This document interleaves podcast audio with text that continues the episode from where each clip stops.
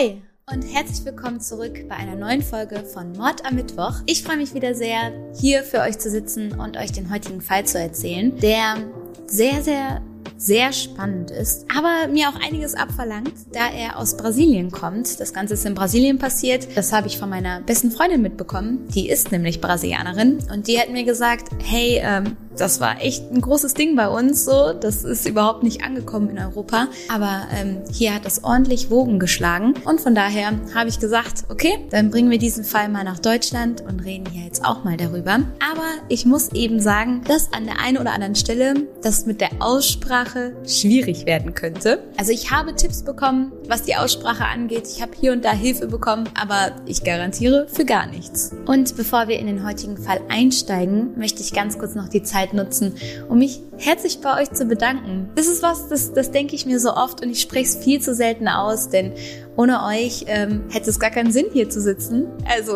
ne, natürlich meine Monologe, die führe ich sowieso andauernd, meine Selbstgespräche. Aber jetzt jemanden zu haben, der einem dabei auch zuhört, das ist ein tolles Gefühl und dafür danke ich euch wirklich von Herzen. Fühlt euch gedrückt, ganz, ganz doll.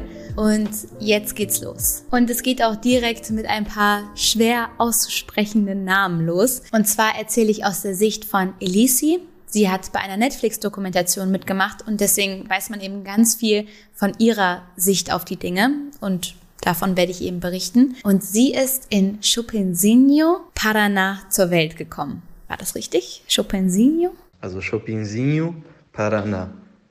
Nochmal langsam. Chopinzinho, Paraná. Das ist eine kleine Stadt und Elisi wächst in ziemlich ärmlichen Verhältnissen auf. Ihr Vater verlässt die Familie schon früh und die Mutter ist also mit Kind und Haushalt auf sich alleine gestellt und arbeitet deswegen sehr, sehr viel, sodass Elisi praktisch von ihrer Großmutter und ihrer Tante aufgezogen wird und gar nicht so viel von ihrer Mutter mitbekommt. Anekdoten, die Elisi dann so aus ihrer Kindheit erzählt, sind immer sowas wie, dass es kein Geld gab für Geschenke, dass Feiertage wie Weihnachten oder Geburtstage deswegen gar nicht richtig gefeiert wurden. Wozu? Man hatte kein Geld, um da was Schönes draus zu machen und deswegen hat man es einfach sein lassen. Die Lage wird für Elisi auch nicht einfacher, als ihre Mutter irgendwann einen neuen Mann kennenlernt. Das liegt daran, weil dadurch ganz, ganz viele neue Regeln ins Haus kommen. So darf Elisi ihre Tür zum Beispiel nicht abschließen. Und die Übergriffe von Seiten ihres neuen Stiefvaters gehen irgendwann so weit, dass er ihr beim Duschen zuguckt, ihr nachstellt und sie auch körperlich missbraucht. So aussichtslos Elisis Lage in diesem Moment scheint, so sicher ist sie trotzdem, dass sie irgendwann mal ein schönes Leben haben möchte. Ein Leben voller luxuriösen Dingen, voller Gegenstände, aber auch einfach ein Leben, wo man sich keine Sorgen machen muss um finanzielle Dinge. Ein glückliches Leben, ein reiches Leben. Um diesem Leben näher zu kommen, das ist Elisi klar, muss sie studieren. Denn das war so das, was ihre Mutter ihr immer eingebläut hat. Wenn du was werden willst in diesem Leben, dann musst du studieren. So, es gibt keinen anderen Weg. Nur das Studium. Sonst, sonst wird's nix. Ich denke mal, das sind Vorträge, die wir vielleicht auch alle noch so ein bisschen von unseren Eltern kennen. So, Kind, mach was aus dir. Ich weiß nicht, studiert ihr gerade? Macht ihr gerade eine Ausbildung? Schreibt's mal in die Kommentare. Ich bin gespannt. Auf jeden Fall war für Elise klar, Studium äh, ist das A und O und ohne geht nicht. Und deswegen steht sie aber direkt vor dem nächsten großen Problem. Denn so ein Studium kostet Geld. Studiengebühren, aber auch eine Wohnung, die man finanzieren muss, wenn sie in eine andere Stadt zieht. Unterhalt, Essen, Ihr kennt das Spiel vielleicht sogar ja schon. Das muss ich zum Beispiel auch sagen, kleiner, kleiner Note an der Seite, das muss ich zum Beispiel auch sagen, habe ich ordentlich unterschätzt, wie teuer es ist, einen, einen Menschen am Leben zu halten. Seitdem man so seine eigenen Rechnungen bezahlen muss und den eigenen Kühlschrank füllen muss. Halleluja! Und ich bin wirklich kein Luxusverbraucher. Also ich bin, ich bin ein kleiner Sparfuchs und trotzdem denke ich mir so, wer hat diese Rechnungen produziert? Wahnsinn! Naja, auf jeden Fall bietet sich für Elisi dann ein Weg, ihrem Ziel näher zu kommen, also an schnelles Geld zu kommen. Und zwar ist das ein Escort-Service. Das ist etwas, wofür sie sich schämt. Das sagt sie später, dass sie niemandem davon erzählt hat. Aber sie kann eben gutes und schnelles Geld verdienen bei diesem Escort-Service und gleichzeitig macht sie noch eine Ausbildung zur OP-Schwester. Das heißt, in dem Sinne funktioniert es sehr gut für sie und sie macht das auch eine ganze Zeit lang so. Irgendwann zieht Elisi dann nach Sao Paulo. Ähm, war das richtig ausgesprochen? Sao Paulo. Da zieht sie auf jeden Fall hin und wechselt dann auch den Escort-Service. Sie ist jetzt bei so einer Art Luxus-Escort-Service. Dort sind dann vor allen Dingen Politiker unterwegs und Bankiers und alles, was Rang und Namen hat. Denn dieser Escort-Service hat so eine Internetseite, wo man sich dann die Damen aussuchen kann. Es klingt so falsch, darüber zu reden, sich einen Menschen auszusuchen. Ich wünschte, ich könnte eine bessere Beschreibung dafür finden, aber am Ende ist es ist es so gelaufen. Also es gibt eine Seite, wo dann die verschiedenen Damen angezeigt werden. Man kann dann wirklich so ein Treffen mit einer aussuchen und auswählen und vereinbaren. So ist das Prinzip da. Irgendwann in 2004 scrollt dann ein verheirateter Mann auf eben dieser Internetseite und sucht sich Elisi aus. Er vereinbart ein Treffen mit ihr, trifft sich dann auch und das wird die ganzen nächsten Jahre so gehen. Genauer gesagt drei Jahre lang. Über drei Jahre hinweg trifft sich dieser verheiratete Mann immer und immer wieder mit Elisi und irgendwann trennt er sich dann von seiner Frau und heiratet dann Elisi. Aber wer war dieser Mann? Tatsächlich war er oder zumindest seine Familie ein bekannter Begriff in Brasilien die Matsunagas. Marcos Kitano Matsunaga wächst in Sao Paulo auf. Und bekannt ist sein Name deswegen, da er einer der Erbe von Yoki ist. Und ich habe mich auch gefragt, was ist Yoki? Nie gehört. Meine beste Freundin hat es so erklärt, dass es sowas wie das Dr. Oetker von Brasilien ist. Also eine Lebensmittelfirma. Eine große Lebensmittelfirma. Marcos galt schon immer als sehr arbeitsam und ehrgeizig und er hat schon immer darauf angestrebt, irgendwann diese Familiendynastie zu übernehmen und die Firma weiterzuleiten. So schließt er 1988 sein Studium ab und fängt dann wirklich an, in die Fußstapfen seiner Vorfahren zu treten und sich Yoki anzunehmen. Der Umsatz der Firma lässt sich auch blicken, so. Es ist wirklich, wirklich gut, wie sie läuft. Und trotzdem verkaufen sie die irgendwann. Ich glaube an einen amerikanischen Konzern,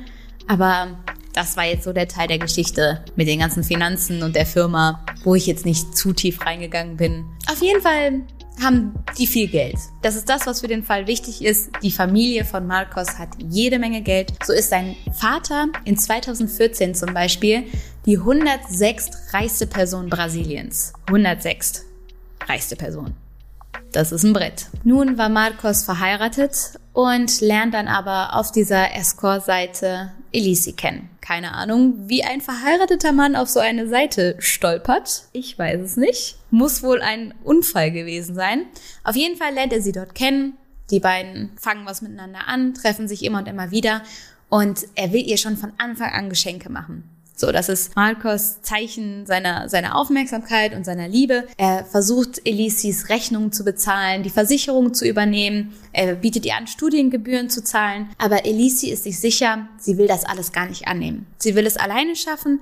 Sie möchte selbstständig sein, unabhängig sein und sie hat das Gefühl, wenn sie anfängt, seine Geschenke anzunehmen, gibt sie einen Teil ihrer Selbstständigkeit ab. Und das will sie nicht. Nun geht das Ganze zwischen den beiden jetzt aber schon so lange und ist so intensiv geworden, dass Elisi irgendwann damit anfängt, Kleinigkeiten anzunehmen. Mal ein kleines Geschenk, ein, ein kleines Schmuckstück und es wird langsam immer mehr. So kommt es dann irgendwann dazu, dass Marcos sich wie gesagt von seiner Frau trennt und Elisi zu seiner neuen Frau macht. Die Medien werden es später so beschreiben, dass Marcos Elisi zu einer Prinzessin gemacht hätte. Und das ist so das Narrativ, was sich durch den gesamten Fall ziehen wird. Denn alle stellen es immer so dar, als sei Elisi eben dieses verruchte Escort-Mädchen gewesen. Manche schreiben sogar, sie wäre aus der Gosse gekommen und Marcos hätte sie gerettet und sei ihr Prinz und hätte aus ihr einen Luxus-Vibe gemacht. Ja, alles ziemlich despektierlich und absolut nicht meine Wortwahl. Aber ich wollte euch nur kurz sagen, wie die Medien das so dargestellt haben, was echt unter aller Kanone ist. Meine Meinung. Aber Elisi lebt auch wirklich gut. Also die beiden reisen viel. Markus und sie haben eine große Leidenschaft dafür, viel von der Welt zu sehen. Sie mögen gutes Essen, sie mögen gute Weine. Sie lassen sich nicht lumpen, was die Outfits angeht. Man hat auch mal ein bisschen Bling Bling irgendwo. Und die beiden lieben das Jagen. Das ist so ein kleiner Fun Fact. Das ist was, was Marcos immer super viel Spaß gemacht hat und Elisi ebenso viel. Und wenn die beiden dann zusammen gejagt haben, dann fängt Elisi auch an, das Tier vorzubereiten für die, für die Küche und sowas. Also das Ganze mit dem Aus Weiden und sowas ähm, scheint ihr auch Spaß zu machen und da scheint sie auch gut drin zu sein. Das ist ja ein richtiges Handwerk. Markus ist eben total begeistert, dass er mit Elisi da jagen gehen kann. Weil das ist ja auch nicht was für jedermann. Ich glaube, ich wäre da zum Beispiel raus. Ich würde dann sagen, hä, sollen wir nicht einfach ein bisschen Netflix gucken? Aber ähm, ja, die beiden haben sich auf jeden Fall auf der Ebene gesucht und gefunden. Doch so harmonisch das Ganze jetzt auch klingt, so gibt es diesen einen Abend. Der Abend, der alles verändert. Elise erzählte später so, dass es ein langer Tag gewesen sei. Sie seien kaputt gewesen, wären in einem Hotelzimmer angekommen und Elise hätte zu Marcos gesagt, hey, ich gehe duschen, willst du mitkommen? Er hätte aber abgewunken und ihr gesagt, er würde später duschen gehen, müsse jetzt noch ein paar Sachen erledigen, sie solle doch schon mal vorgehen. Und das hat sie auch getan. Sie ist ins Bad gegangen, Marcos verlässt das Hotelzimmer, als plötzlich ein Anruf auf seinem Laptop eingeht. Es ist ein Skype-Anruf und Elise hört das mit einem Ohr, geht zum Laptop hin, ich weiß nicht, ob aus Neugier oder aus Reflex. Auf jeden Fall sieht sie, dass dort eine Frau anruft. Als sie dann den Chat durchliest zu diesem Skype-Account, merkt sie, dass Markus schon verschiedene Verabredungen mit dieser Frau vereinbart und getätigt hat. Sie haben ganz intim miteinander geschrieben. Und Elisi ist sofort klar, mein Mann hat eine Affäre. Und ich, ich glaube das. Also es muss ja wirklich ein schreckliches Gefühl sein. Du bietest ihm noch an, mit in die Dusche zu hopsen, nur um dann zwei Minuten später herauszufinden, dass du betrogen wirst. Das ist das ist hart. Das ist wirklich hart. Ich verstehe den Sinn vom Betrügen nicht. Wenn's, wenn's nicht mehr passt, dann passt nicht mehr, aber dann macht doch Schluss. Also, ich weiß nicht. Was ist eure Meinung dazu? Wart ihr vielleicht selber schon mal in der Lage, dass ihr euren Partner betrogen habt und könnt mir das vielleicht ein bisschen erklären? Weil ähm, ich, ich habe da kein Verständnis für. Schreibt's mal in die Kommentare, was ihr zum Thema Betrügen und sowas denkt. Ich äh, bin da moralisch schon sehr festgefahren, aber ich weiß nicht, vielleicht könnt ihr mir das ja mal erklären, wo das herkommt oder wie gesagt, was eure Gedanken dazu sind. Auf jeden Fall, Elise ist schockiert, absolut verständlich und konfrontiert ihn auch direkt damit. Sagt direkt, als er wiederkommt, was ist das? Wer ist das? Explain. Und Markus sagt das, was wahrscheinlich jeder so gesagt hätte. Oder was so dieses Klischee ist, nämlich er sagt dann, ach Schatz, das ist doch rein beruflich. Keine Sorge, das ist alles nur Meeting und ach, Marketing und ich werfe hier einfach mit irgendwelchen Begriffen um mich, um, um das Berufsleben darzustellen. Aber das ist das, was er ihr sagt, rein beruflich, mach dir keine Sorgen. Elise ist aber klar, äh, das ist nicht wieder gut zu machen, das ist für mich ein absolutes No-Go und sie will die Scheidung. Da ist sie fest von überzeugt. Sie will die Scheidung, sie will die Trennung, sie will ihn nicht mehr sehen. Doch dann merkt sie, dass sie schwanger ist. Und das, obwohl sie seit Jahren versucht, ein Kind zu bekommen, ohne jeden Erfolg. Es hat nie geklappt und es war immer schon Elisis größer Traum, eine Mutter zu sein. Und auf einmal, dann, wo für sie die Beziehung am Ende ist, merkt sie, dass sie ein Kind von diesem Mann erwartet. Als Markus das erfährt, verspricht er ihr, alles für sie und das Kind zu tun und dass von nun an alles besser werden würde. Und Elisi verzeiht ihm. Und sie sagt, okay, wir haben jetzt hier dieses, dieses Wunder, auf das wir uns zusammen freuen. Wir reißen uns jetzt zusammen, wir ziehen das zusammen durch und alles wird wieder gut. Und die erste Zeit läuft wirklich perfekt. Markus ist die ganze Zeit für sie da. Sie fühlt sich geborgen bei ihm. Die beiden freuen sich auf dieses Kind. Doch kaum ist die Tochter, es wird ein Mädchen, kaum ist sie einen Monat auf der Welt, wendet sich Markus zunehmend wieder ab. Elise sagt später, sie habe das Gefühl gehabt, mit einem Fremden verheiratet gewesen zu sein. Weil da war der Mann, der irgendwie mit ihr gelebt hat, aber Sie hatte keine Ahnung mehr, was er am Tag getrieben hat, wo er war, wann er nach Hause kommt. Es war wie mit einem Fremden zusammenzuleben. Das Paar versucht verschiedenste Dinge, um die Beziehung wieder auf Vordermann zu bringen. Sie sehen Paartherapeuten. Sie holen sogar ein Pfarrer zu sich nach Hause, der dann so das Haus ausräuchern soll wegen der bösen Stimmung und sowas. Und es das heißt sogar, er habe sein ganzes Weihwasser aufgebraucht, weil wahrscheinlich so viele böse Stimmungen im Haus waren. Aber all das hat nichts gebracht. Elisi ist nach wie vor davon überzeugt, dass Marcos sie anlügt, dass er Affären hat und so beschließt sie eines Tages, einen Privatdetektiven anzuheuern. Sie wird das Gefühl nicht los, dass da irgendwas im Busch ist und sie hat langsam schon so ein bisschen Angst davor, verrückt zu werden. Sie denkt sich schon so, boah, bilde ich mir das alles ein? Sie will Sicherheit haben und schickt diesen Privatdetektiv los. Und er wird fündig und das am ersten Abend. Er sieht Marcos nämlich mit einer Dame vor einem Hotel stehen und die beiden haben sehr intim miteinander gewirkt, sehr vertraut. Es wurde auch mal sich in den Arm gehalten und dann haben die beiden den Abend miteinander verbracht. Und als der Privatdetektiv das alles zu Elisi sagt und ihr dann auch das Videomaterial dazu zeigt als Beweis, ist für sie klar, ich bin die ganze Zeit über weiterhin angelogen worden. Sie erzählt später, das sei für sie das schlimmste Gefühl gewesen, dass er sie, obwohl sie ihm ja verziehen hat und alles bereit war zu vergessen, weiterhin betrogen hat. Die Lage zwischen Marcos und Elisi eskaliert natürlich. So, sie hat immer wieder diese Vermutungen geäußert ihm gegenüber und er meint, er könne es nicht mehr hören und da wäre ja nichts dran und dann zieht er aus. Er lässt Elisi mit der Tochter zurück, zieht aus und die Familie und die Freunde, alle sind schockiert. Weil das ist ja so, wenn man länger mit seinem Partner zusammen ist, irgendwann ist man ja nicht nur mit dieser einen Person zusammen, sondern man ist gefühlt noch mit, mit der Mutter und der Schwester und der besten Freundin und man ist mit allen zusammen. So ist es dann halt auch da. Also die ganze Familie ist enttäuscht von Marcos und alle sind so, boah, wie konnte das passieren? Das hätten wir niemals geglaubt. Und keiner kann es fassen. Vor allen Dingen sagen alle auch, dass Markus ja so verrückt nach Elise gewesen sei. Keiner versteht, was da passiert ist. Und dann in 2012, im Frühjahr diesen Jahres, ist Markus plötzlich verschwunden. Also es hat so viel Streit und Aufruhr gegeben und dann plötzlich ist er einfach erstmal untergetaucht. Und da sein Name ja nun mal ein relativ bekannter war, wird die Aufruhr darüber, dass plötzlich der Matsunaga weg ist, dass der Yoki-Erbe weg ist, natürlich riesengroß. Und die ersten Gerüchte stehen im Raum, dass er vielleicht entführt worden ist gekidnappt, damit man ihn irgendwie erpressen kann, seine Familie nach Geld fragen kann und alle machen sich große Sorgen. Am 21. Mai 2012 schreibt Elisi dann einen Brief an den Pfarrer, der da die Ausräucherung betrieben hat. Und in diesem Brief steht, ich weiß nicht, wo mein Mann ist. Er ist jetzt seit zwei Tagen weg und ich mache mir große, große Sorgen. Sie erzählt, Marcos sei für ein wichtiges Meeting an einem Abend nochmal weggegangen und dann einfach nicht mehr nach Hause gekommen. Und sie können es gar nicht verstehen, denn natürlich hat es die Streitereien gegeben und natürlich gab es Reibereien und sie war auch sauer und enttäuscht.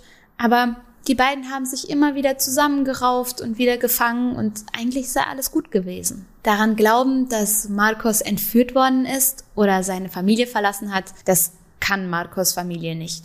Die sind fest davon überzeugt, dass hier irgendwas anderes im Busch ist. Und gerade als die Sorgen immer und immer größer werden, trifft plötzlich eine E-Mail ein. Es ist eine E-Mail von Marcos, in der er schreibt, dass es ihm gut geht und dass man sich bitte, bitte keine Gedanken um ihn machen solle. Für Elisi ist dann klar, das ist auch das, was sie dann sofort der Familie sagt. Ich hab's euch gesagt, er ist abgehauen. Ich sag's euch, er ist wieder mit irgendeiner Geliebten unterwegs. Er interessiert sich ein Dreck für mich und das Kind und das ist der Beweis. Ihm geht's gut, ihm geht's wahrscheinlich sogar sehr gut, weil er da seine tollen Affären betreibt. Aber das Rätseln geht natürlich trotzdem erstmal weiter. Bis zu einem ganz bestimmten Tag. An diesem Tag findet die Polizei, nämlich 30 Kilometer entfernt von Sao Paulo, auf einer ganz abgelegenen Straße, die kaum richtig geteert war, plötzlich Müllsäcke. Dunkle Müllsäcke, in denen menschliche Körperteile sind. Rund um diese Müllsäcke liegen noch Klamotten. Und die Klamotten sind teuer. Es sind Marcos Klamotten. In der ganzen nächsten Zeit wird man immer wieder rund um Sao Paulo herum Körperteile von Marcos finden. Sie sind fein säuberlich abgetrennt worden. In drei Koffern hat man ihn aufgeteilt und verteilt. Die Polizei fährt natürlich jetzt allererstes zu Elisi und fragt sie, was sie damit zu tun hat, was sie darüber weiß und dass man ihren Mann gefunden hat. Und Elisi bricht zusammen. Aber was ist passiert? Wie konnte das Ganze so eskalieren und so grausam enden? Elise erzählt, sie habe den Abend lang auf Marcos gewartet.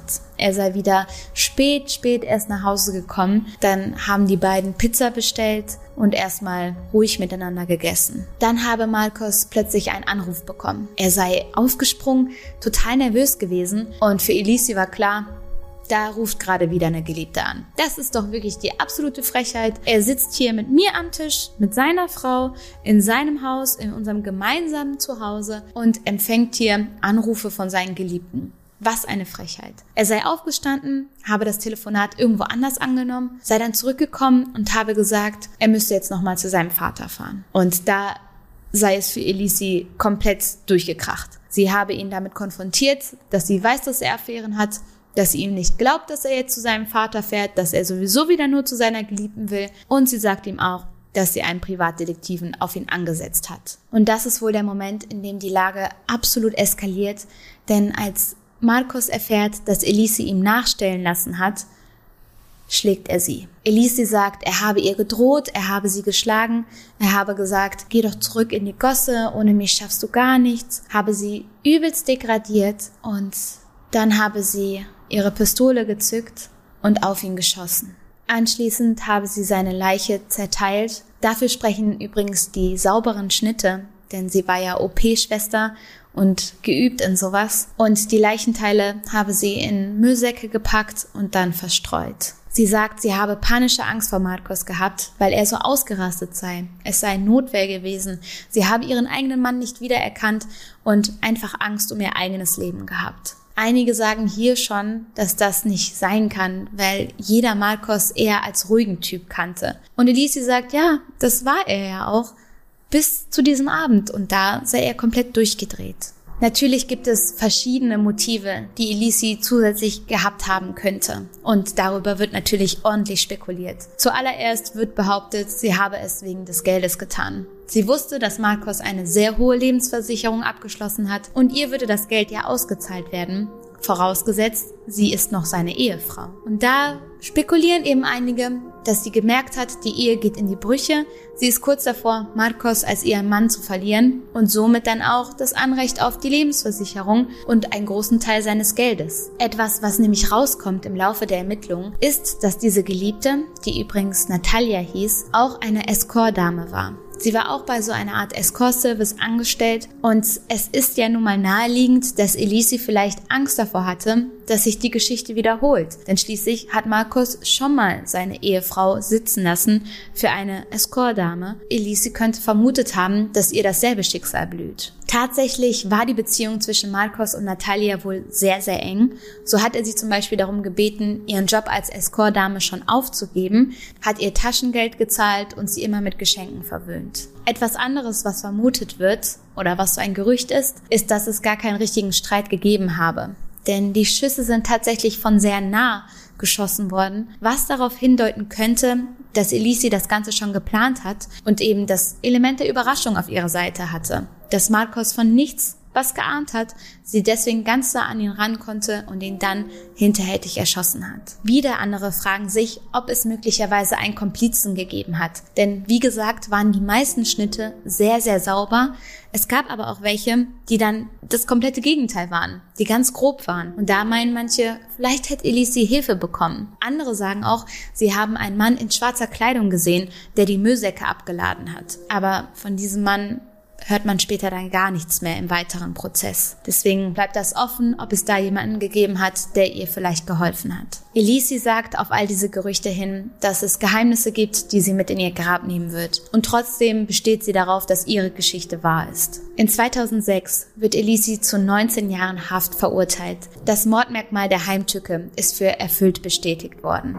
Ja, und so schließt sich der heutige Fall. Ich weiß nicht, also es sind natürlich noch Fragen, die offen sind. Es ist Wahnsinn, wie das so eskalieren konnte. Aber auf der anderen Seite ging das ja auch über Jahre hinweg. Also dieser Frust und Elisis Panik, sitzen gelassen zu werden oder im Stich gelassen zu werden, muss ja so riesig geworden sein über diesen ganzen Zeitraum hinweg. Ich kann mir gar nicht vorstellen, was das für Emotionen sein müssen, die sich da angestaut haben. Ja, es ist, es ist wirklich heftig. Wieder mal ein Fall, der zeigt, was Emotionen in einem auslösen können was es bedeutet, wenn ein Mensch irgendwie mit seinen Gedanken und seinen Gedankenkreisen die ganze Zeit alleine ist. Denn so wie es scheint, hat sie mit niemandem so richtig darüber geredet, was eigentlich zwischen ihr und Markus passiert. Und wie gesagt, das Ganze ging über Jahre hinweg, dass sie diese Befürchtung hatte und das Gefühl hatte, betrogen zu werden. Und das muss natürlich eine ganz schreckliche Lage sein, wenn du das Gefühl hast, du kannst mit niemandem darüber reden, dass die Person, die dir eigentlich am engsten ist, von der du ein Kind bekommst, dass die dich belügt und betrügt Auf der anderen Seite war das natürlich eine grausame Tat, die ich hier in keiner Weise irgendwie kleiner machen möchte. Es geht nur die Empathie wieder mit mir durch. Ich versuche gerade alle Emotionen gleichzeitig nachzufühlen. Das ist anstrengend, aber ich bin total gespannt, was ihr dazu denkt. Und wenn ihr noch irgendwelches anderes Feedback für mich habt oder Anregungen oder Videos, die ihr gerne sehen wollt, zu Fällen, die ihr interessant findet, alles gerne in die Kommentare damit. Ich freue mich auf jeden Fall. Und dann sehen wir uns beim nächsten Mal. Passt gut auf euch auf, bleibt mir gesund und wir sehen uns. Macht's gut. Tschüss.